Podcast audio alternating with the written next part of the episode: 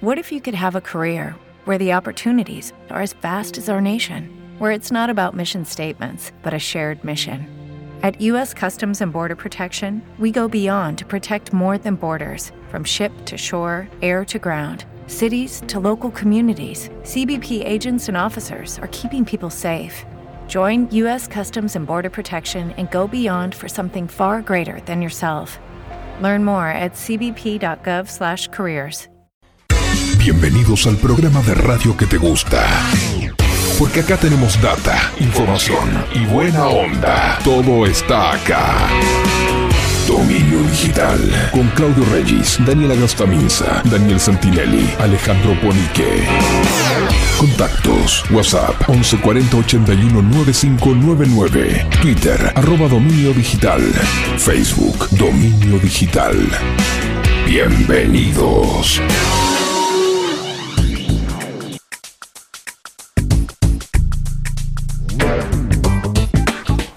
Hola, ¿qué tal? ¿Cómo están? Muy bienvenidos. Nueva emisión de Dominio Digital, último programa del mes de enero de este 2020.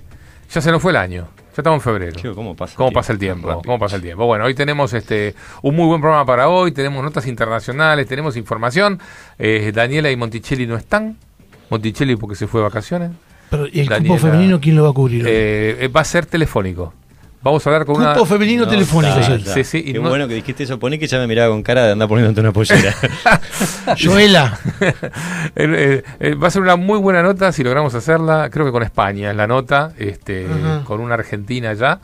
Va a ser interesante el tema. No les voy a anticipar nada, es sorpresa. Bueno.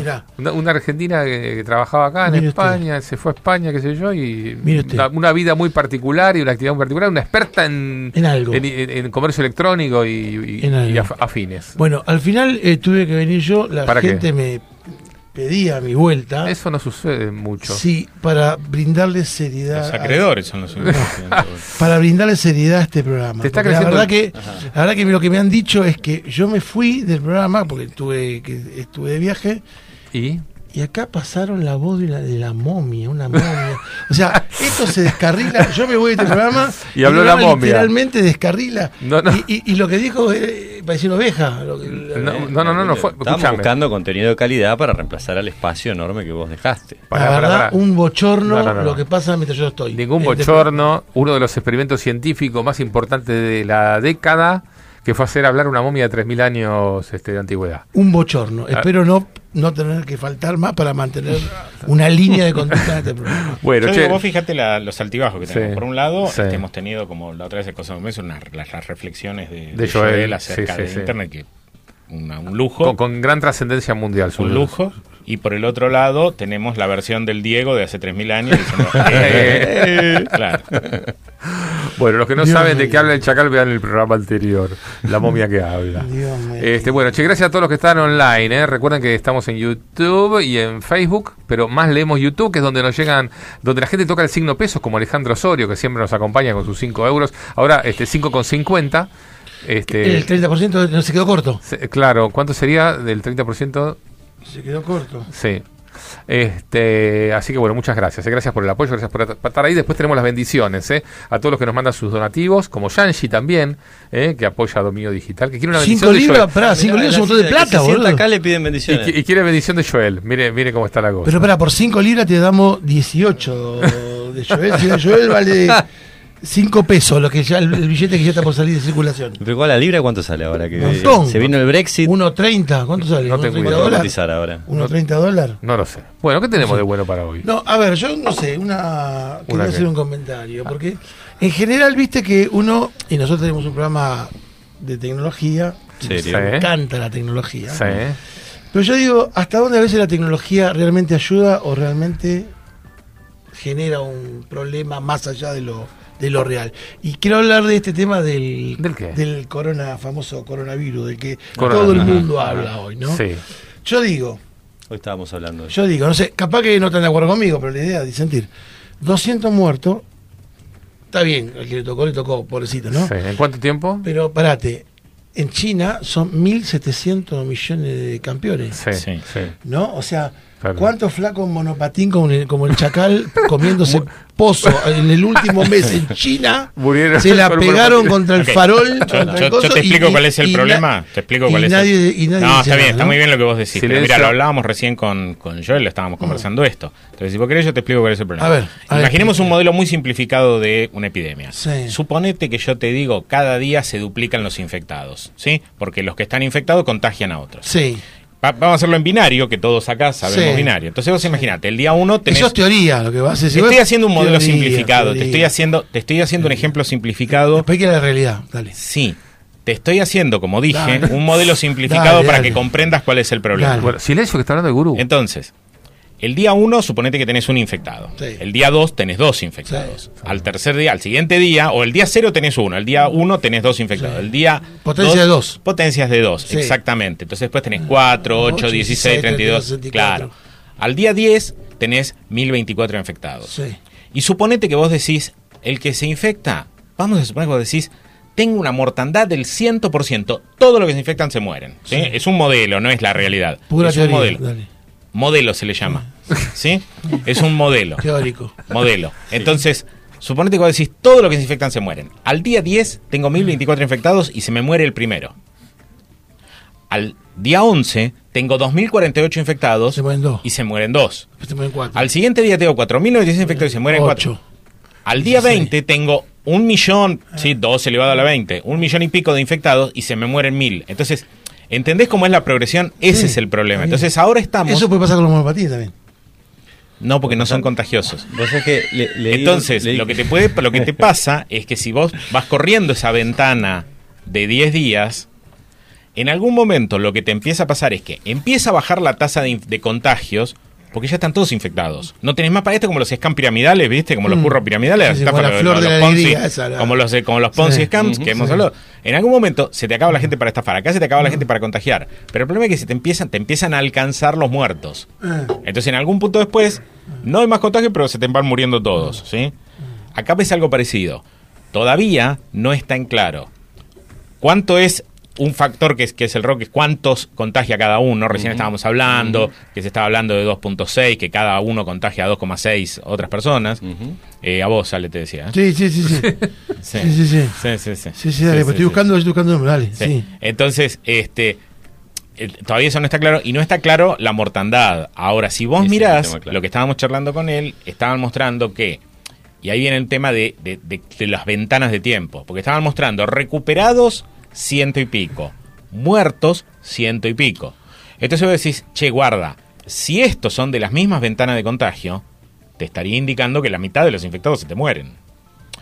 Pero no sabés si es... Claro, porque si vos decís, che... Hoy tenés miles y miles de infectados. Pero se contagiaron ayer. Claro. Solo 200 muertos en Chile. Se contagiaron ayer. El 22 de enero. No estás entendiendo. Se contagiaron ayer, eso es lo que te estoy diciendo. Hace apenas más de una semana tenías 600 casos. Claro. El 22 de enero 600 casos. Claro. 8 días después tenés 200 muertos. Claro. ¿Esos 200 muertos son los que se enfermaron hace 8 días o son los que se enfermaron ayer? Chicos, las compras en China no afecta, ¿no? Sí, claro que afecta. ¿Sí? Las cosas que vienen de China. Si vienen rápido por FedEx. Sí, claro. Sí. Pueden venir, claro. Pero vamos, un anunciante que no vamos a tener, ¿no? Igual no lo íbamos a tener. Vos estás entendiendo cuál es el problema. El problema es esa ventana. Lo que yo digo es... si ayer tenía 6.000 infectados y hoy tenés 9.000... Claro, son una manga para... En el 2009, y lo estoy viendo acá, hubo 3.000 casos en Argentina de gripe A. Sí, yo fui Se murieron 207 personas. Un 10%, una tasa importante. Wow. Pero, digamos, y bueno, y pasó, digamos, y nosotros sobrevivimos, digamos. Y mi abuela patea calefones, ¿qué tiene que ver? Y bueno, no, está bien, lo que digo es... hablando de patear calefones. Estamos agrandando demasiado el asunto. ¿En base a qué estás tomando esta? Bueno, ¿en base a qué? Que son solo 200 muertos y un par de infectados. Hay 14 en Tailandia... No, para de nuevo. Charlemos. No, ¿querés ver la cifra? Es esta que te estoy diciendo. Vos mirá la progresión de infecciones. Veamos la progresión. Justamente. Con la paranoia, a todos, y en un mes veamos. No, pero mirá los números. Veamos la progresión. El 22 de enero, 650 enfermos, ¿no? 23 de enero, 900. 1.100, 2.100, 2.800, 4.500, 6.000, 7.700, sí, 9.700 a nivel global, 15 están en otros países, sí, 9.700. O sea, en 10 días pasamos de 500 a 10.000. ¿Qué porcentaje representa de los 1.700 millones de personas que hay en China? No, muy poco. Y si lo mirás de la población mundial, menos todavía. Pero no entiendo tu razonamiento. No entiendo cuál es el razonamiento que estás haciendo. Nunca lo entendimos. No logro entender cuál es tu razonamiento. El problema es la progresión. O sea, si esto sigue este ritmo... La humanidad no se reproduce... la enfermedad se propaga más rápido que lo que se reproduce en los chinos. Bueno, eso es lo que está pasando. Según tu gozo, desaparece la humanidad en no, ¿por qué decís esto? Pero cuando vos... Sí. Porque que a mí me sorprende esta mecánica. Cuando la gente se queda... Dice algo irracional y se queda sin un argumento lógico, entonces dice... lo que vos estás diciendo es bla, bla... yo estoy diciendo muy simple. Mirá la cifra. El problema es... ¿Cuál es el incremento de los contagios? Y el tema es... ¿Cuál es la tasa de mortandad? Esos son temas numéricos. Son números muy simples. Cierto, el modelo es muy sencillo. Sí. Todavía no están esas variables. Todavía no están. Justamente se está tratando de calcular esas variables y estábamos viendo con él recién, él me estaba mostrando, Joel, un par de tipos que manchan bastante de esto y que estaban haciendo algunas progresiones. Bien. Y que una de las progresiones venía pegando bastante cerca de los números reales. Y esa proyección, ese modelo, metiendo 3 o 4 valores en las variables, proyectado, da un escenario bastante complicado. Te da 50 millones de infectados el 20 de febrero. Vamos a ver rápido. Vamos a verlo rápido. Claro. Esperemos el 20 de febrero y vemos. Vamos a verlo rápido. Entonces, justamente... Esperemos. Bueno, está muy bien todo esto, pero yo tengo otro problema. Esperemos. Esto del coronavirus, que yo es un tema menor. Se me rompió el lavaplatos. Algo tremendo en cualquier familia. Puede acabar con mi matrimonio. Pero lo que me preocupa... porque no tengo las 30, 40 lucas que piden para comprar un lavaplatos nuevo. Es 18 cuotas. No, este es interesante de la obsolescencia programada y de los curros de los service. Resulta que, aparentemente, yo tengo un Candy. Podríamos denominar a este evento el Candy Crash. El Candy Crash. Esa era una marca de alguno de los... Es un jueguito. No. Candy era una marca de un supermercado. No, la vajilla. Los Candy, supermercados. No sé. No, era, creo que no era una marca ahí que había hecho. Ahí la vajilla Candy. Bueno, sí, la vajilla Candy. Bueno, la cuestión es que trato de averiguar y aparentemente la placa, siempre la placa, viste que lo que se rompe las cosas es la placa. Entonces consigo unos cráneos que dicen ahí por medio. Pero ¿cuál es el síntoma? Arranquemos por ahí, ¿cuál es el síntoma? Y prende las 4 lucecitas y titilan y aparentemente es la placa. O sea, no lava y prende las cuatro lucecitas así como un mensaje de error. La cuestión es que se lo lleva un especialista de mucha confianza y dice, mira, probé todo lo posible, es la placa. Llamo a unos que dicen que reparan placas porque la placa, otra de las cosas de la obsolescencia programada, es que no existe más o no se consigue, con lo cual vos tenés que tirarlo, o sea, lo usaste 4 años y lo tirás a la basura porque la placa no se consigue. Aparecen unos cráneos en Mercado Libre que dicen, reparamos placas, vamos a domicilio, la visita cuesta 2 lucas, que después se lo vamos a descontar del arreglo. A lo que mi pregunta fue, bueno, dígame cuánto puede costar, porque tengo que tener una idea, digamos, antes de decirle venga. Me dice, no sabemos hasta que no probemos. Digo, bueno, dígame cuánto puede ser el costo máximo. Digo, la peor hipótesis, ¿cuánto me va a costar? Y no, porque si la placa está partida en 40 pedazos, bueno, esa placa no la van a poder arreglar si está partida en 40 pedazos. Pero si se puede arreglar. Es un diálogo medio de sordos y los tipos no hay manera de que me digan cuánto puede costar el máximo un arreglo. Es por tu cara. Cuando ven tu cara y a vos te la van a ver, te va a salir caro. A vos te va a salir caro. Es de locos. No, para mí el curro es el de las 2 lucas. Escúchame, pongamos una empresa de cualquier pelotudez, de arreglo de cualquier cosa. Cobramos 2 lucas, vamos a la casa y le decimos, no tiene arreglo, dame 2 lucas. Mandame un videito por WhatsApp del error, cómo hace tu lavavajilla. Bueno, no sé. Hacemos 10 por día para ir a decir no tiene arreglo de la placa y hacemos 2 lucas cada uno, hacemos 20 lucas diarias. Son 600 Claudio, lucas por mes. Si perdido por perdido, sí. Por lo general, en la electrónica de la mayoría de los elementos hogareños, cuando empiezan a dejar de andar, una de las primeras cosas que fallan son los capacitores. Sí, también le probó, se los cambió los capacitores. Muchas veces, claro, no tirate el lance. Bueno, entonces a veces palmaron los capacitores y eso cagó otras cosas en cascada. Yo creo que lo que tenés que hacer es buscarte alguna empresa, contratar un abono, ¿no? que te haga todo el mantenimiento, porque con tu perfil estás rompiendo un electrodoméstico por mes. Ahí pasó con el lavarropa. Le daba un error, el error era tapa abierta, pero la tapa no estaba abierta. Fácil, le saqué la tapa, agarré el sensor de puerta abierta, trum. Sí, lo pusiste en corto. Lo corté y ya está. Y ahí sigue, 20 años más el lavarropa. Bueno, usted, Chacá, que es un gran bebedor de cerveza, ¿cuál sería el problema que usted podría encontrarse a la hora de ir y pedir una cerveza. Que no tengan. Y supongamos que tiene el segundo problema. Si hay mucha demanda en ese restaurante. Que sea cerveza industrial en vez de cerveza artesanal. ¿Cuál sería el tercer problema? Dale, sí será fácil, que no esté fría. Ahí está, que no esté fría la cerveza. Bueno, resulta que unos emprendedores argentinos diseñaron una máquina, un aparato, que sirve para enfriar en pocos segundos una lata de cerveza.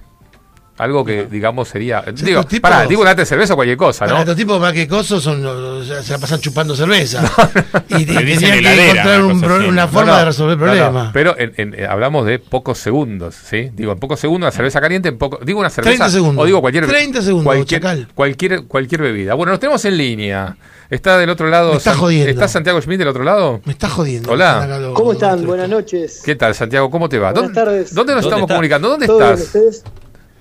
Estoy acá en Johannesburgo, en Sudáfrica, que estamos con nuestra máquina haciendo unas pruebas de mercado para una empresa que está interesada en la patente de la empresa. Ajá. ¿Qué parte de las pruebas? ¿Te preocupas por tu familia? Entonces, ¿por qué darles solo huevos ordinarios cuando pueden disfrutar de lo mejor? Eggland's Best, los únicos huevos con ese delicioso sabor fresco de granja, además de la mejor nutrición, como 6 veces más vitamina D, 10 veces más vitamina E y 25% menos de grasa saturada que los huevos regulares, además de muchos otros nutrientes importantes. Así que, dales los mejores huevos. Eggland's Best, mejor sabor, mejor nutrición, mejores huevos. ¿No te encantaría tener $100 extra en tu bolsillo? Haz que un experto bilingüe de TurboTax declare tus impuestos para el 31 de marzo y obtén $100 de vuelta al instante. Porque no importa cuáles hayan sido tus logros del año pasado, TurboTax hace que cuenten. Obtén $100 de vuelta y tus impuestos con 100% de precisión, solo con Intuit TurboTax. Debes declarar para el 31 de marzo. Crédito solo aplicable al costo de la presentación federal con TurboTax Full Service. Oferta sujeta a cambios o cancelación en cualquier momento. Un restaurante. Me vine a un restaurante a tratar de agarrar Wi-Fi, pero no engancha. Así que les pido mil disculpas, por eso es que no puedo meter el video. Bueno, no importa. Bueno, contanos de este desarrollo. ¿Cómo surge? ¿Qué es? ¿Para qué sirve? Bueno, les cuento. Este es una máquina, como muy bien dijiste, que metes una bebida caliente. Sí. Apretás el botón de inicio, digamos, y esperás unos segundos y sale caliente, fría. Sale fría la bebida. Por ejemplo, una lata podés tardar 30 segundos en enfriarla de 25 grados a 3 grados centígrados. Wow. Esa que están mostrando ahí es la máquina justamente, ese es un render de la máquina en realidad. Sí. El otro también es un render de la máquina. Sí. Y bueno, también podemos introducir botellas de vidrio y botellas de plástico. Y las más difíciles de enfriar son las botellas de vidrio porque, bueno, el vidrio es bastante aislante. Y, por ejemplo, la botella de vidrio de litro, tardamos entre 70 y 90 segundos en enfriarla, lo mismo, de 25 grados a 3 grados centígrados, que es la temperatura de consumo de casi todas las cervezas industriales que hay. Bien, che, y esto, a ver, ¿cuál es la magia de esto? Digo, ¿no existía algo parecido? Sí. Digamos, no existía algo parecido, sino que existen varias tecnologías que buscan hacer lo mismo, es decir, que buscan enfriar bebidas en pocos segundos. Lo más simple es enfriar una lata en pocos segundos, y nuestro competidor más cercano, para que te des una idea, nosotros tardamos de 70 a 90 segundos en enfriar una botella de vidrio de litro, y ellos en un porrón de 300 y pico de mililitros, creo que son 350 si no me equivoco, tardan de 6 a 8 minutos. Escuchame. O sea, hicimos una mejora muy grande. Digamos, no es que inventamos la rueda, ni mucho menos, sino que lo mejoramos de alguna manera. Y lo cazamos con nitrógeno, ¿y qué pasa? ¿Y ya está?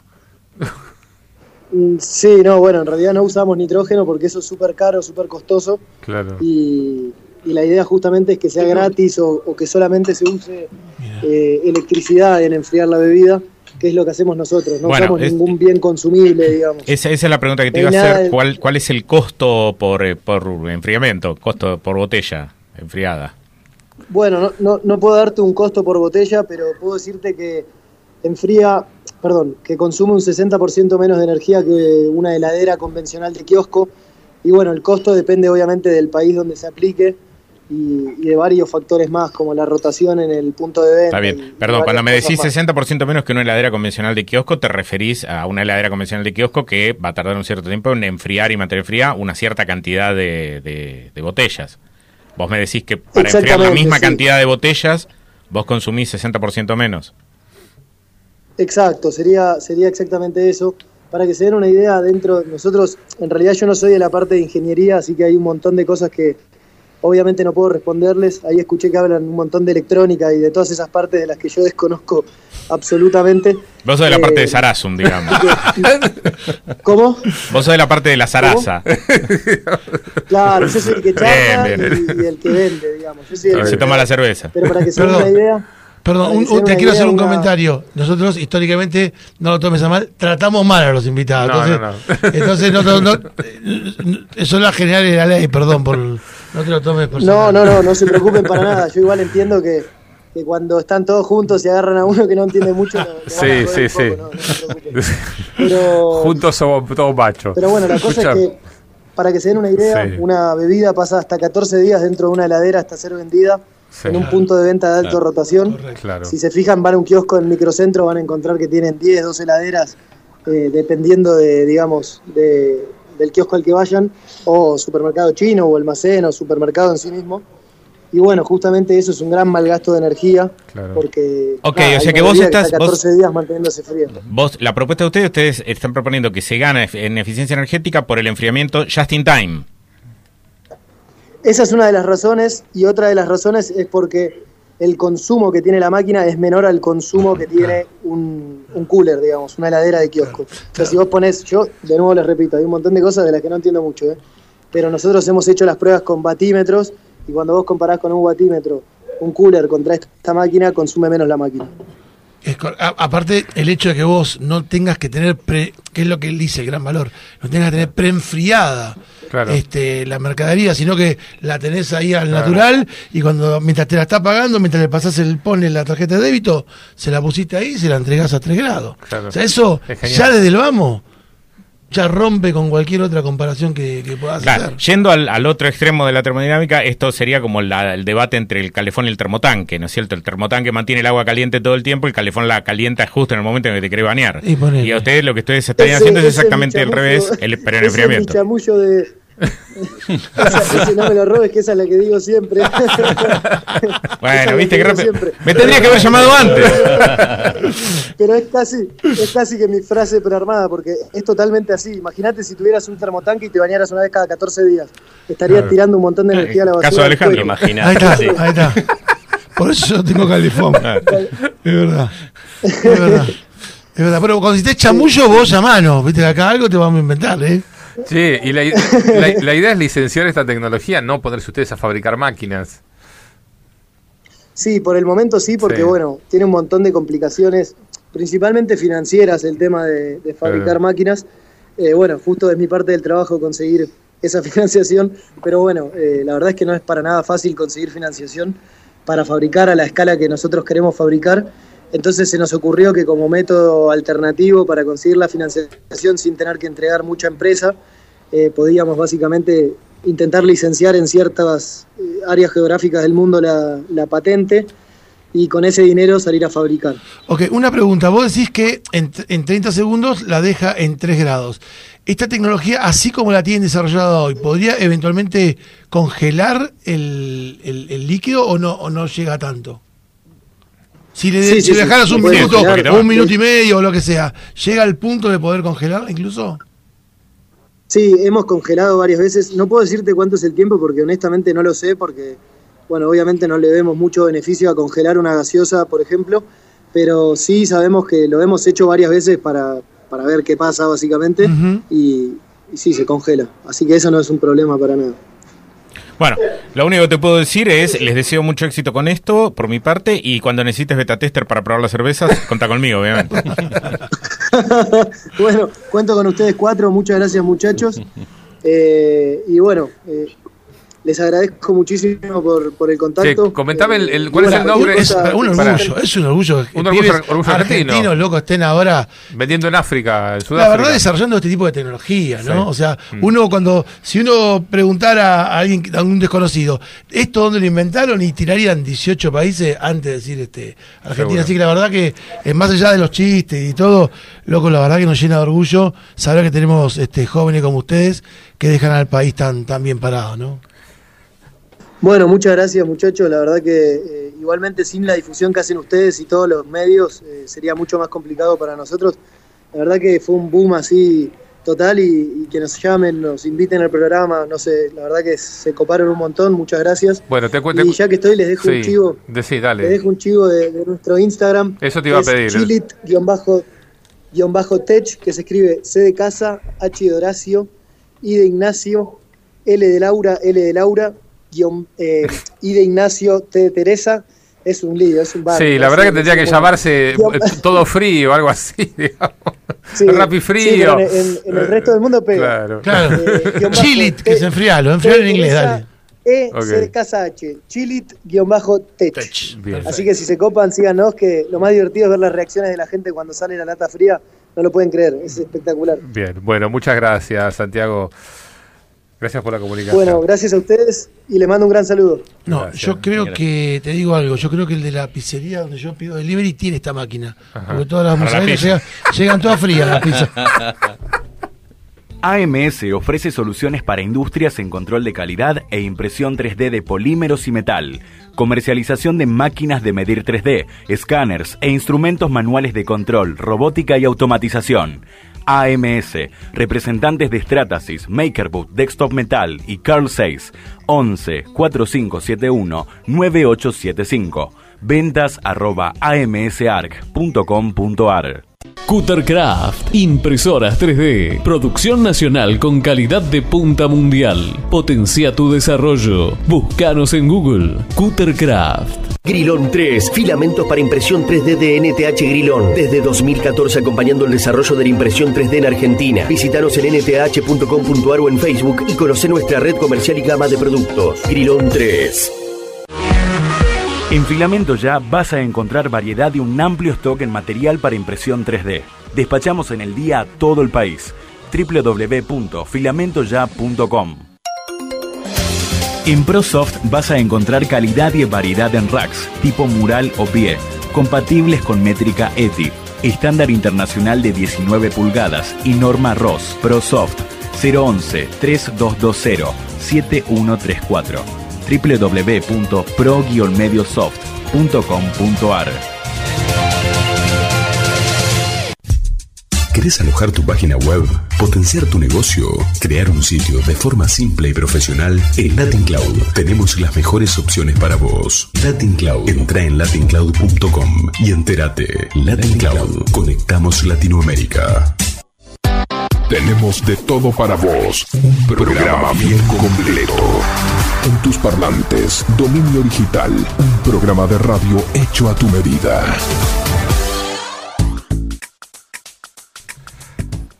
Bueno, seguimos aquí en Dominio Digital, gracias a todos los que están online, todos los que están en este momento viéndonos a través de YouTube, a todos los que nos envían sus donaciones para la secta digital. Recuerden que si nos ven en YouTube, pueden tocar en la campanita donde dice suscribirse y se van a enterar cada vez que sale una nueva emisión del programa. Así que si pueden, suscríbanse, tocan en la campanita abajo donde dice suscribe o algo así. Y van a poder saber cada vez que estamos al aire, por ejemplo. O subimos un nuevo video. Mirá. Bueno, y al final del programa hacemos las bendiciones, las bendiciones tenemos las bendiciones del Chacal. Cervezum sería hoy. Hoy es Cervezum. Hasta ahora vi que en ningún lugar explicaron mucho cómo funciona el hay un tema de patente ahí. Sí, todavía hay un tema de patente. ¿No tendrá la patente y no quiere abrir la boca? Y no quiere abrir la boca porque si no le soplan la dama, ¿viste? Claro. Está bien, me parece muy bien. Bueno, ¿qué más tenemos, don Joel? ¿Qué más tenemos? Un poco de todo. ¿Se acuerdan de que hace un mes y pico se abrió el registro de los .ar? Sí. Dominios, en vez de com.ar ahora se pueden registrar los .ar. Un pedido para los que ya tenían, podían registrar el equivalente de los que tenías el com.ar, podías sacar el .ar. Y después se abrió un periodo de subasta, no de subasta, sino de reserva, donde vos podés decir, bueno, a mí me gustaría registrar tal dominio. O registrar. Donde poniendo una plata sacas un ticket para un sorteo, básicamente, ¿no? Entonces todo el mundo podía ir diciendo, bueno, yo quiero regis.ar, latincloud.ar, que ahora lo puedo decir porque ya nadie me lo cagó. Bueno, ese tiempo para pre-reservarse terminó. O sea, si estabas pensando en anticiparte al land rush de los .ar, ya te quedaste afuera. Se registraron, ahí sacó el dato Nicar hace poquito, se registraron cerca de 10.000 dominios únicos y hay otros 4 o 5 mil que tuvieron más de una oferta. Ajá. Que son los que van ahora por sorteo en los próximos días de Lotería Nacional salir adjudicados quienes van a ser los que los pueden sacar. Recién a partir de marzo se abre el registro general para los que quieran ahora sí registrar un punto bar. Así que bueno, Nicar facturó en el último mes y pico unos 5 o 6 palos extra. Tranquilo, vamos a ver qué hacen de bueno con eso. Tranquilo. O qué se va a aplicar, supongo que para la comunidad de internet. ¿Opinas igual que yo? Los chistes soy yo. El que hace los chistes soy yo acá, ¿eh? Así que bueno, veremos a ver qué pasa con eso. Estén atentos nomás a partir de marzo para registrar lo que puedan. Bien, bueno. Veremos. Vieron que les anticipé que tenemos visitas internacionales. Vos pedías el cupo femenino para hoy. Sí, cierto, porque no está Daniela, así que Alejandro pedía el cupo femenino, lo tenemos, pero en este caso lo tenemos desde algún lugar del océano. Mirá, no sé de dónde. Mirá. Nuestra invitada está flotando en este momento. Épale. Nosotros nunca nos relacionamos con gente normal. Así que bueno, esto que está, te está sonando la alarma de tu teléfono, no sé. Flotando, si vos. No sé, 17:30. Está flotando en este momento nuestra invitada. Mirá. Está del otro lado Silvina Reyes. Hola Silvina, ¿cómo estás? Hola Claudio, hola a todos. Buenas noches, buenas tardes para allá. Buenas noches. ¿En este momento en qué ciudad estás? ¿O en qué país? No sé si estás en una ciudad. En este momento estamos en España. Arribamos a Puerto hace 3 horas. Ajá. Estamos navegando la Costa del Sol, que Ajá. es el sur de España, que para pasar el invierno europeo está genial. Bien, bueno, ¿Y nosotros qué hacemos acá? No sé qué hacemos acá. Silvina, contanos un poco tu historia. Vos estás muy vinculada a la tecnología, trabajaste mucho en comercio electrónico. Danos así uh-huh. en un minuto un currículum de tu paso por la tecnología. Bueno, me formé en la Universidad de AKS hace muchísimos años como licenciada en sistemas y trabajé 28 años en el mundo corporativo, en empresas como Xerox, Wall, Telecom, Arnet y OCA, y siempre trabajé en áreas comerciales de marketing relacionadas con productos tecnológicos, y en los últimos 13, que fui directora comercial de OCA, desarrollé todo el comercio, la logística para el comercio electrónico, donde OCA hace muchos años. With Lucky Land Slots, you can get lucky just about anywhere. Dearly beloved, we are gathered here today to... Has anyone seen the bride and groom? Sorry, we're here. We were getting lucky in the limo and we lost track of time. No, Lucky Land Casino, with cash prizes that add up quicker than a guest registry. In that case, I pronounce you lucky. Play for free at LuckyLandSlots.com. Daily bonuses are waiting. No purchase necessary. Void where prohibited by law. 18+. Terms and conditions apply. See website for details. Hello, it is Ryan, and we could all use an extra bright spot in our day, couldn't we? Just to make up for things like sitting in traffic, doing the dishes, counting your steps, you know, all the mundane stuff. That is why I'm such a big fan of Chumba Casino. Chumba Casino has all your favorite social casino-style games that you can play for free anytime, anywhere with daily bonuses. That should brighten your day a little. Actually, a lot. So sign up now at chumbacasino.com. That's chumbacasino.com. No purchase necessary. VGW Group. Void where prohibited by law. See terms and conditions. 18+. Años se logró posicionar primero en el producto de envíos para productos vendidos online. Ajá. Y hace 3 años colgué los tacos. Te hinchaste los quinotos de todo ese mundo corporativo, del comercio electrónico, de las reuniones, de... Pero pará, porque yo estoy viendo ahí... El comercio electrónico no. Yo estoy viendo ahí... No, esa chica no está en... ¿En qué? Esa chica hizo, antes de colgar los tacos, hizo la cuota varias veces. ¿Vos decís que agarró el multiplicador del X2, X3 de la cuota?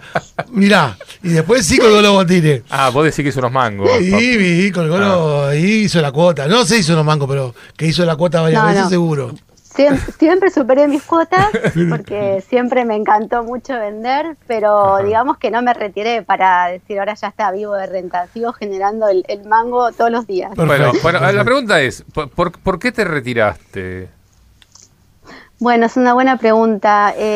Como les dije, trabajé 28 años en el mundo de las empresas y la realidad es que estaba cansada de generar para otros y de que mi vida fuera de casa al trabajo y del trabajo al hogar y de que mi agenda me la manejaran otros, y me parecía que era un buen momento de poder disfrutar de la vida desde otro punto de vista, desde otro lugar, y no hacerlo cuando me jubilara. Un poco eso fue. Claro. ¿Qué edad tenías cuando largaste todo eso? Y tenía 46. Ah, está muy bien. Che, y, uh-huh. ¿Y ese cambio de vida qué implicó? O sea, a partir de ahí dejaste todo el mundo corporativo, basta de hablar de empresas, de cuotas, de ventas, ¿y ahora? Bueno, en realidad implicó que me fui de Argentina, dejé mi casa y nos fuimos a vivir a un barco. Uh-huh. ¿Qué es donde estás ahora? En Brasil. Ajá. Bien, y ya... Es decir que dejé todo, me despojé de todo lo material, de todo lo que significa vivir en la ciudad, ajá, para poder vivir en un barco, uh-huh, y ante todo conocer el mundo. Ajá. ¿Eso incluye a los desde chicos? Otro lugar. ¿Eso incluye a los chicos también? Sí, eso incluye a mis hijos. Mi hijo mayor nos acompañó al principio y después voló con sus propias alas. Uh-huh. Él vive acá en Mallorca, cerquita ahora. Ajá. Y mi niña de 12 años, que cuando partimos tenía 8, está con nosotros, por supuesto. O sea que ustedes viven ahora vivís en un barco. Hace 3 años, más de 3 años que me bajo del barco para ir a pasear. Ajá. Y no es que el barco justamente está en un puerto amarrado todo el tiempo, sino que el barco está... O sea, ¿para dónde te moves? ¿Cuál es tu ruta? Bueno, desde que comenzamos a navegar, navegamos 12.000 millas en familia los tres. Ajá.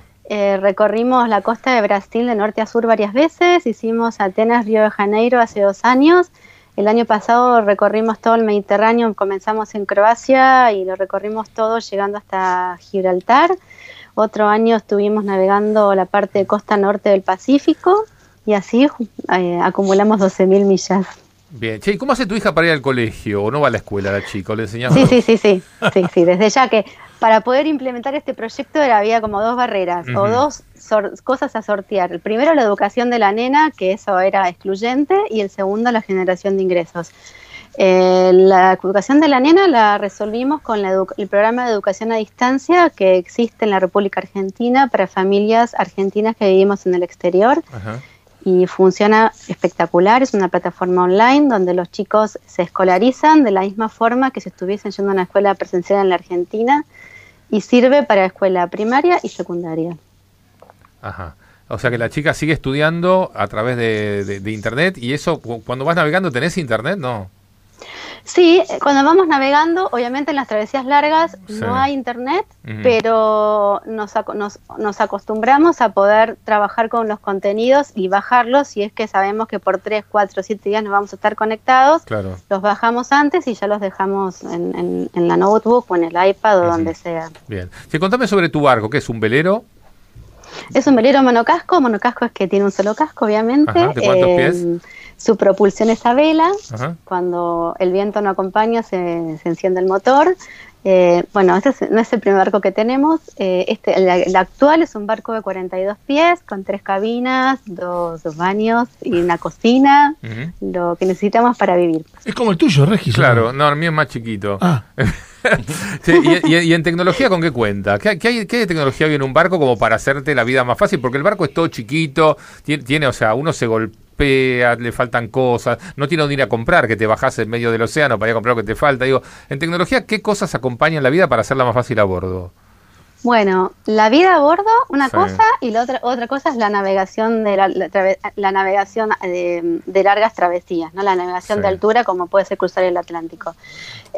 Para hacer navegaciones de altura se necesita, obviamente, desde ya toda la electrónica, GPS, radar. Y, sí, radar sobre todo para que no te lleven por delante, piloto, ¿no? O vos llevarte algo por delante. Eso, sí. Y un piloto automático para no tener que timonear las 24 horas. Claro. Y como comunicación, puedes usar teléfono satelital que te conecta para que te pasen el pronóstico. Eso es una alternativa, uh-huh, que hoy ya es muy accesible, no como hace unos años atrás. Claro. Y también dispones de un dispositivo que se conecta por satelital que tira la posición, la coordenada a quien esté recibiendo, lo sube a una plataforma. Uh-huh. Y también podés tener un mensaje bidireccional por mensajes de texto para recibir y enviar mensajes. Eso si vas a hacer navegaciones de altura.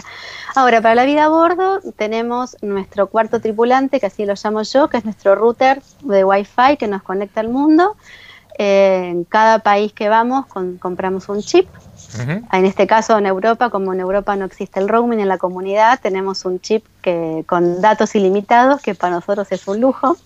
Celulares, por supuesto, donde ahí nos conectamos los iPads, las tablets, la notebook y los celulares. Uh-huh. con eso estamos conectados para trabajar y para estudiar. Para checar pronóstico también ante todo. Claro, el pronóstico es fundamental a la hora de navegar, porque con mal pronóstico mejor no meterse en ciertas tormentas y todas esas cosas, ¿no? Tratar de evitar. No, es como el avión también. ¿No usa tu app ella? La aplicación, no, mi aplicación es para el Río La Plata, ella está en Mallorca, no sé dónde. No, acá usamos el Windy nosotros, en cualquier lugar del mundo, claro. Como aplicación de chequeo pronóstico usamos el Windy, que está buenísimo, tiene una herramienta gráfica, una interfaz gráfica muy buena y además funciona muy bien su algoritmo de forecast de tiempo. Bien, che, dijiste trabajar. ¿Ustedes siguen trabajando o ya están retirados así? ¿Viven de la pesca? No. Nosotros cuando salimos, bueno, yo la verdad es que dejé los tacos, pero no podía dejar de hacer con lo que hacía antes. Los negocios online me apasionan. Sí. Y bueno, también sabes que Jorge, mi esposo, es un profesional de la náutica desde hace muchísimos años. Entonces decidimos sumar los know-hows y trayectorias de cada uno y lanzamos una plataforma de viajes en velero, de vacaciones en barco por el mundo. Comenzamos con una plataforma muy chiquita y comenzamos con barcos amigos y a medida que fuimos navegando fuimos haciendo acuerdos y lo seguimos haciendo con varias empresas que brindan estos servicios en forma local, así que hoy tenemos una plataforma que se llama hostandboat.com que permite que te puedas ir de vacaciones en barco en más de 70 destinos en el mundo. Bien, mira qué bueno. Bueno, lo vamos a... ¿Cómo se llama la plataforma? Así vemos si podemos ir a pasear en algún momento. La plataforma está en 4 idiomas, se llama hostandboat.com, hostandboat.com. Estamos en las redes, en Facebook, en Instagram y por supuesto en Twitter, en TikTok y tenemos un site y un blog. Mira qué bueno. ¿Sabes lo que es TikTok vos? ¿Sabes lo que es TikTok? No sé. Son muy viejos. Son muy viejos. ¿No son los chocolates? Esos son los TokTok. Ah, pensé que... Bueno, gracias Silvina por esta comunicación. Nos parece interesantísima primero tu historia, una mujer que viene de todo el mundo de informático, del comercio electrónico y demás, y que de pronto también decide cambiar su vida y me parece genial. Es lo que creo que todos quisiéramos hacer. ¿Viste el deseo de todo el mundo? Quiere ir a dar la vuelta al mundo en velero. Bueno, Silvina en este caso lo pudo cumplir, así que nos encanta. Y bueno, y algún día que andes por Buenos Aires, venía a visitarnos y nos seguís contando, porque debe haber millones de anécdotas y de cosas para contar seguramente. Seguro que sí. Bueno, gracias. Bueno, buenos vientos. Gracias por estar ahí. Igualmente. Gracias, adiós. Bueno, era Silvina Reyes, una colega que de Ponique, ex colega de Ponique, que en algún momento dijo, bueno, basta de esta vida corporativa agotadora. Yo digo basta y puedo vivir igual que ella. ¿Cómo? Yo digo basta y puedo vivir igual que ella. ¿Qué, flotando? Una semana puedo vivir así. Después cagué fuego. Después, ¿por qué? Y bueno, yo laburar, chavo, olvídate. Dios mío. Lo tengo yo. Dios mío, eso de laburar. Workana reúne los mejores freelancers de América Latina. Hacé crecer tu negocio, publica tu proyecto y recibí propuestas de profesionales certificados en tan solo minutos. Contratá por proyecto solo cuando necesitas. No dudes más. Contrata un experto hoy ingresando en www.workana.com. En Next Vision ayudamos a proteger tu información frente a ciberamenazas cada vez más complejas. Next Vision Ciberdefensas es la propuesta para prevenir, detectar y mitigar riesgos, delegando en expertos la protección de la información crítica de tu empresa. Conoce nuestras soluciones en www.nextvision.com y seguinos en redes sociales. Sungreen Merchandising, tu marca al alcance de la mano. Llaveros, pines, medallas, identificadores de personal y mucho más. Fabricación y comercialización de artículos publicitarios en metal. Descubrí cómo darle cuerpo a tu imagen en sungreen.com.ar. Grilón 3 ofrece filamentos para impresión 3D de calidad internacional. 5 variantes de PLA, 2 de nylon, ABS, IPS flexible. Desarrollando día a día novedades para el sector. Producido por NTH, Industria Argentina. Obtené tu nuevo dominio internacional .com, .net o .org en Crediname. Nos escuchás donde vos estás. Somos el aire de la radio. En el aire de la radio sentís Dominio Digital.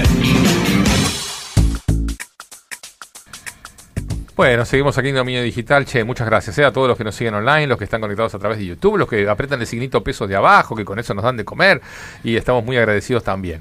¿Se acuerdan que la semana pasada hablamos con Tomás Natenson, este joven de 18 años que fue lo que hizo fue interconectar a los bomberos, una cosa que uno dice, como no se hizo antes, ¿no? Que se montó todo el problema al hombro y aparte después fuera de cámara. Estuvimos hablando y me dijo, yo en el incendio de la reserva ecológica yo estaba con 5 handys enganchados en el cinturón, haciendo antes que se conectaran los bomberos entre sí, haciendo de especie de, como si fuera una router humano. Perdón, hay que decir, yo fui bombero. Sí. ¿Sabés? Fui bombero voluntario. Sí. Así que conozco el tema. ¿Sí? A ver, ¿qué es lo que pasa? Uno dice, ¿cómo es que los bomberos no tienen? Perdón, los bomberos no tienen realmente, no reciben un sope de ninguna forma más que alguna aporte de las empresas de la zona que necesitan que esos muchachos tengan un poco de gasoil o si se les prende fuego a la empresa propia. ¿Estamos de acuerdo? Entonces, la verdad que es súper normal y habitual que no tengan no solo una frecuencia, sino ni equipos, y ni medio de comunicación, ni nada, porque todo lo que consiguen, lo consiguen gracias al aporte voluntario. Ellos no cobran sueldo, no reciben, tienen que pagar la luz, tienen que pagar el gas, tienen que pagar el propio gasoil con los camiones, con lo cual es súper justificado que necesiten ayuda como la de Tomás para resolver un problema como, por ejemplo, la comunicación. Bueno, quiero hacer 2 acotaciones. Primero, nos alegra que otros medios hayan tomado nuestra nota y lo estén empezando a invitar. Lo estuvo en Canal 9 el otro día, estuvo en otra radio. Este sábado está, creo que, en el Noticiero de América, a partir de la nota que se hizo en Dominio Digital, de mérito aparte. Y escuché una nota, una cosa muy que él alguna vez comentó, y yo no fue el tema de la otra conversación que tuvimos, de que el pibe dejó en tercer año la escuela por bullying. Dejó la escuela, dejó el colegio, porque el pibe es bombero desde los 12 años, andaba con los radios encima, no le importa, y los pibes obviamente lo volvían loco, porque era rarito, como tantos pibes que son los raritos, los distintos. Bueno, yo creo que vos también tuviste alguna historia parecida. Gracias. ¿No? Digo, no por rarito, sino que alguna vez tuviste algún... O no sos vos el que... No, te agradezco. Yo era el típico nerd de chico. Claro, bueno, los nerds la pasan mal. Bueno, ahora también anteojos, aparatos, volví a usar. Bueno, sí. El cinturón por arriba del ombligo. Sí, pero... ¿Y te hicieron bullying? Gomina. Era el judío también del grupo. Todas te pegabas todas. Sí, gracias por los recuerdos. No es por los recuerdos, pero digo, a muchos los ha pasado. Qué bueno que pasaste a mí para el ejemplo. Me faltaba ser comunista, drogadicto. Sí. No sé qué más. No, pero digo, muchos chicos la han pasado mal. Él dejó el colegio. Dejá de señalarme. No, te estoy señalando. Pero bueno, así que bueno, nos alegra haber sido. Y le quiero agradecerle también y pedirle disculpas por haberlo molestado el sábado. Cuando acá Olivia, nuestra productora estrella, llama desesperada y dice: papá, estoy acá en un bar, me quedó el dedo atrapado en el inodoro. Bueno, después si quieren les cuento esa anécdota. Si nos queda tiempo les cuento la historia de Olivia. Papá, tengo el dedo atrapado en el inodoro. Pero eso se lo dejo para el final. Si queda tiempo les cuento, porque no tiene desperdicio, No tiene igual, desperdicio. Para los que quieran una buena clase de bullying, pueden ver el stand-up de Escamilla, Franco Escamilla, sobre bullying, y después me cuenta. Que hace una comparación de lo que era el bullying antes, cuando nos hacían bullying a nosotros, y el bullying de ahora. No digo que esté bien el bullying, no quiero que esté bien, pero es una comparación interesante de las diferentes etapas. Bueno, creo que todos sufrimos en algún momento, de alguna manera. Pero si tiene un rato, después mírenlo, Franco Escamilla. Bien, bueno. It is Ryan here, and I have a question for you. What do when you win? Like, are you a fist pumper, a woohooer, a hand clapper, a high fiver? I kind of like the high five, but if you want to hone in on those winning moves, check out Chumba Casino. At chumbacasino.com, choose from hundreds of social casino style games for your chance to redeem serious cash prizes. There are new game releases weekly, plus free daily bonuses. So don't wait. Start having the most fun ever at chumbacasino.com. No purchase necessary. VGW Group. Void where prohibited by law. See terms and conditions. 18+. Joel. Bueno, vamos a... si tenemos unos minutos, vamos a hablar un poquito más de tecnología profunda. El otro día estabas en el grupo, mandaste una nota que hablaba de que el Chrome va a dar de baja el soporte para los cookies de terceros. Ajá. ¿Sí? Es como que puede ser una frase simple o no, y qué significa lo que está atrás, ¿no? Sí. Para entender lo que está proponiendo Google Chrome, que dice que lo va a hacer de acá a 2 años, igual no es mañana. No obstante eso, Firefox y Safari ya lo hicieron en el pasado, digamos, ya está activo este tema. Hay que entender un poquito qué son los cookies y para qué coño sirven. Uh-huh. En web, cuando uno va navegando, ¿no? Cuando uno entra a una página, el acceso a la información que está en internet, utilizando el protocolo HTTP, es de tipo stateless, es decir, no tiene estado. ¿Qué quiere decir que no tiene estado? Que entre una petición y otra no hay nada, en principio, que las conecte entre sí. Si yo entro a una página y al rato con mi misma computadora entro a otro sitio o entro de vuelta a la misma página, es otra cosa. Es otra cosa. Empecé de cero, ¿sí? De cero. Y esto desde el inicio de Internet. Y de hecho, cuando se quieren empezar a generar experiencias un poco más interesantes de cara al usuario, aparece la necesidad de alguna forma poder conectar una visita a un sitio con una visita posterior de la misma persona. Posterior pueden ser segundos. Puede ser segundos, claro. Pueden ser minutos, pueden ser días, pueden ser años. Esto destaquemos que no quiere decir que por ahí 2 días después se atrás. Lo que para el usuario es el mismo proceso. Exacto. Técnicamente son 100 visitas distintas, sí, que ocurrieron en unos pocos segundos. Tal cual. Gracias por la aclaración. Para eso se usa algo que llaman cookies o galletitas, ¿no? Literalmente, sí. Que es...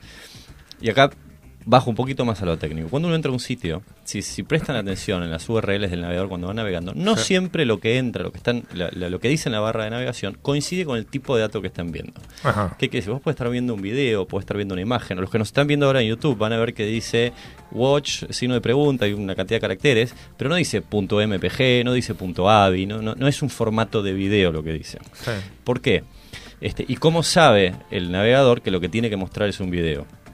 Porque la respuesta que viene de los servidores contiene 2 partes del contenido, los datos y los metadatos, ¿sí? Los datos son el video en sí, los metadatos son una cantidad de información que dice, mira, lo que está a continuación es un video en tal formato, mostrarlo de tal forma. Los headers de la negociación. Los headers, exactamente. Y entre esos headers se incorpora la cookie, o sea, se transmite una cookie.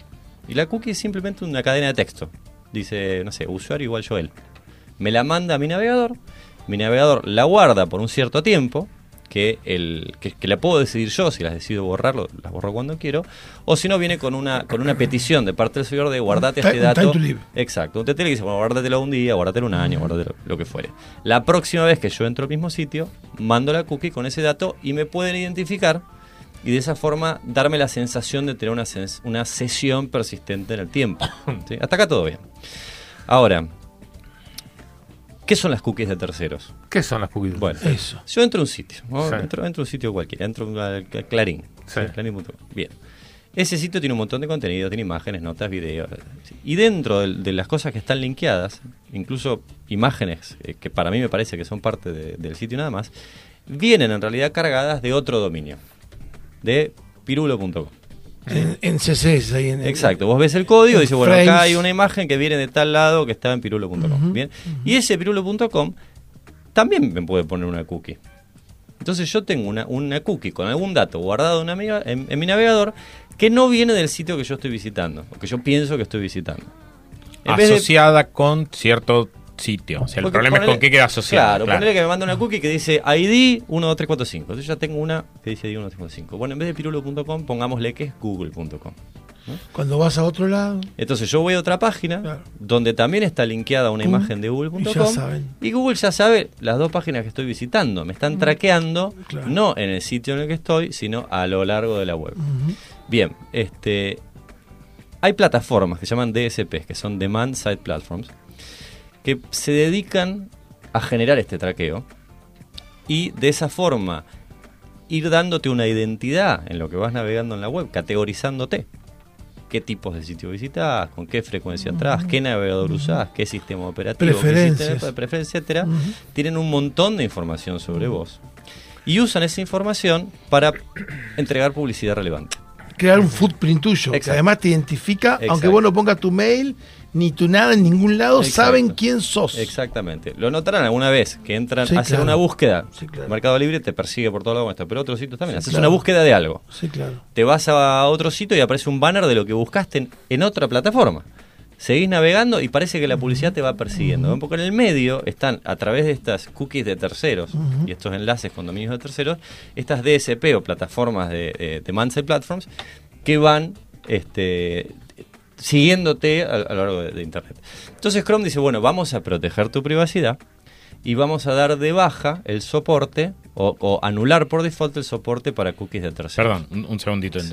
No solo se puede dar publicidad relevante, como vos decías, uh-huh. También yo podría decir, che, a ver, el que visitó La Nación, ahora después cuando venga a comprar un pasaje de avión le voy a ofrecer este precio, y al que estuvo visitando claro. Crónica le voy a ofrecer este otro precio. Claro. ¿Sí? Sí, ese es un aspecto también a tener obvio, en cuenta. Obvio. Totalmente. Perdón. O te vas a un sitio de reservas, claro. No reservas, te vas a otro sitio de reservas y cuando claro. Vuelves al primero mágicamente te están ofreciendo un descuento. Claro. ¿Sí? O sea, el hecho de que te tengan identificado permite que haga un montón de cosas.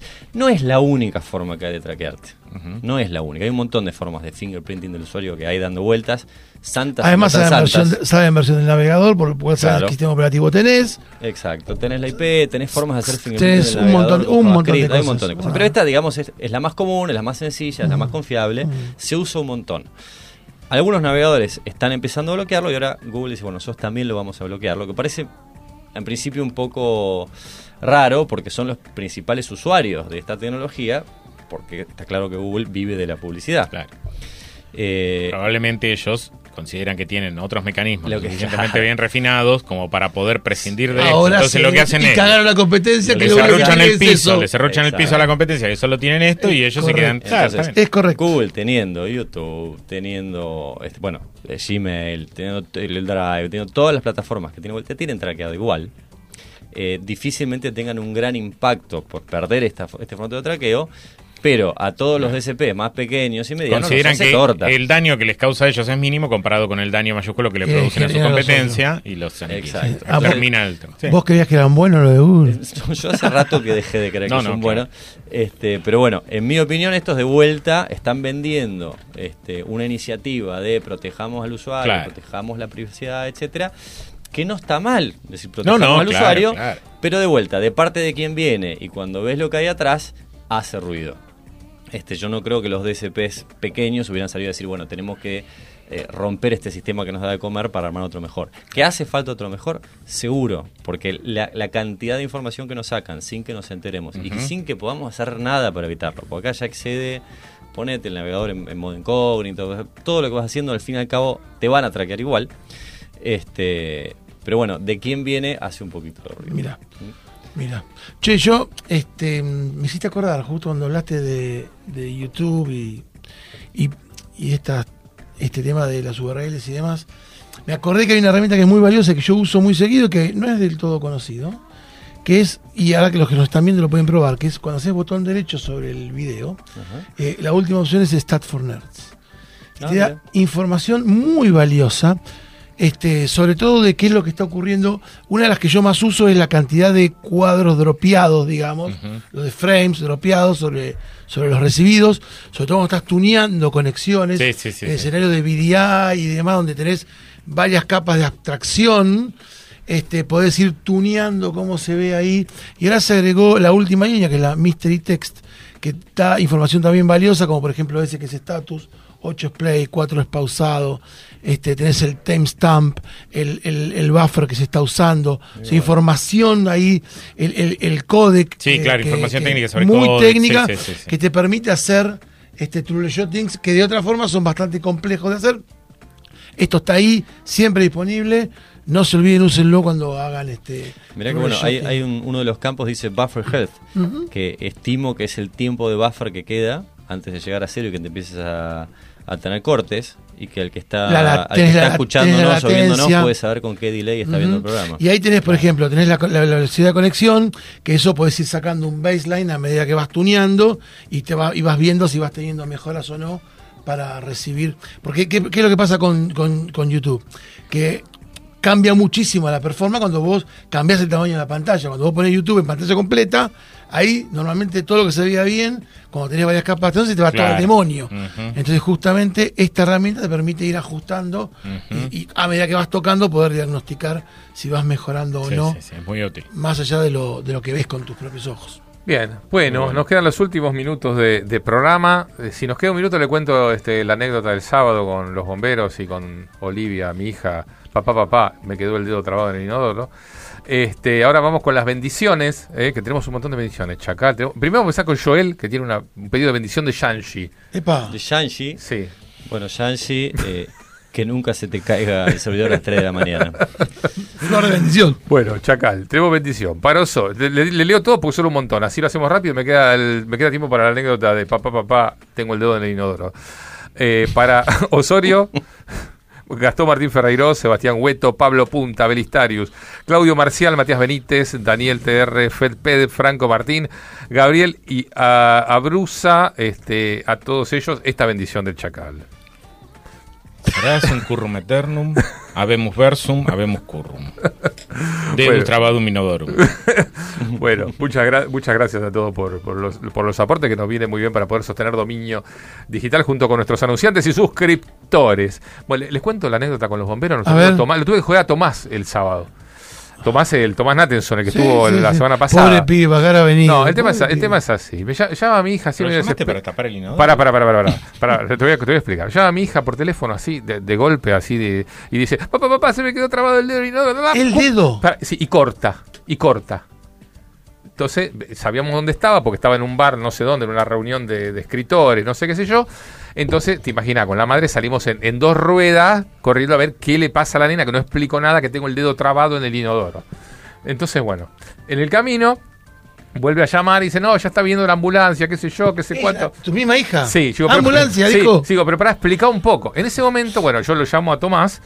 Digo, che, Tomás, tengo a mi hija que tiene trabado aparentemente, no sé, no me explicó mucho, pero está en un baño con la mano trabada, no puede salir. Digo, ¿esto sería para la ambulancia o sería para los bomberos?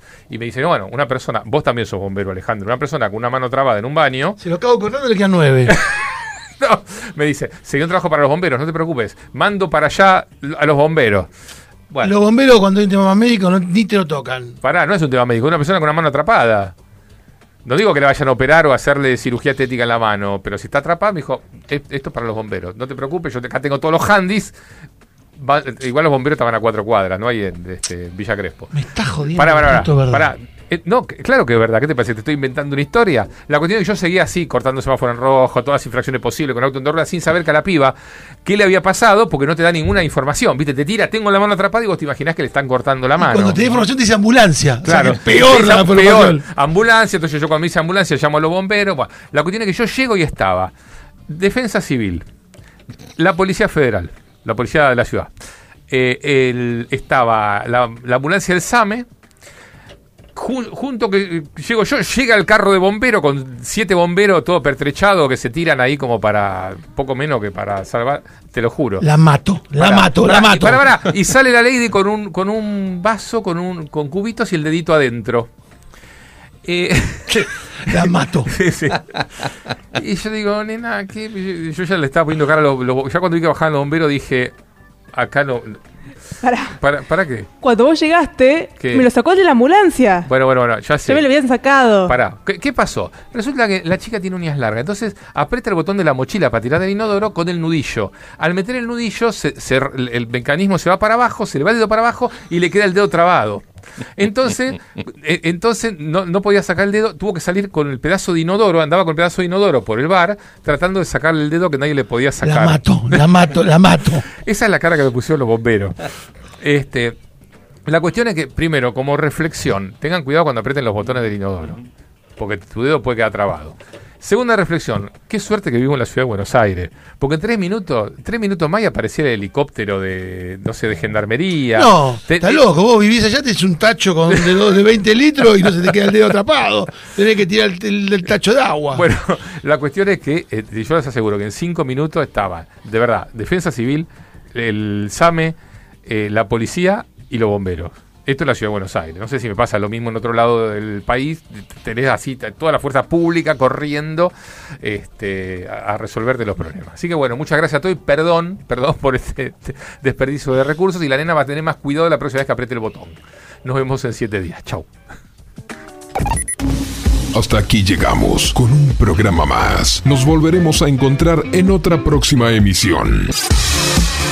Dominio Digital, con Claudio Regis, Daniela Gastaminza, Daniel Santinelli, Alejandro Ponique. Hasta pronto. With the Lucky Land Slots, you can get lucky just about anywhere.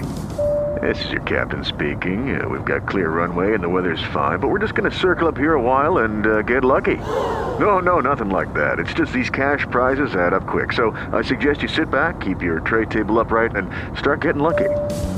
Play for free at LuckyLandSlots.com. Are you feeling lucky? No purchase necessary. Void where prohibited by law. 18 plus terms and conditions apply. See website for details.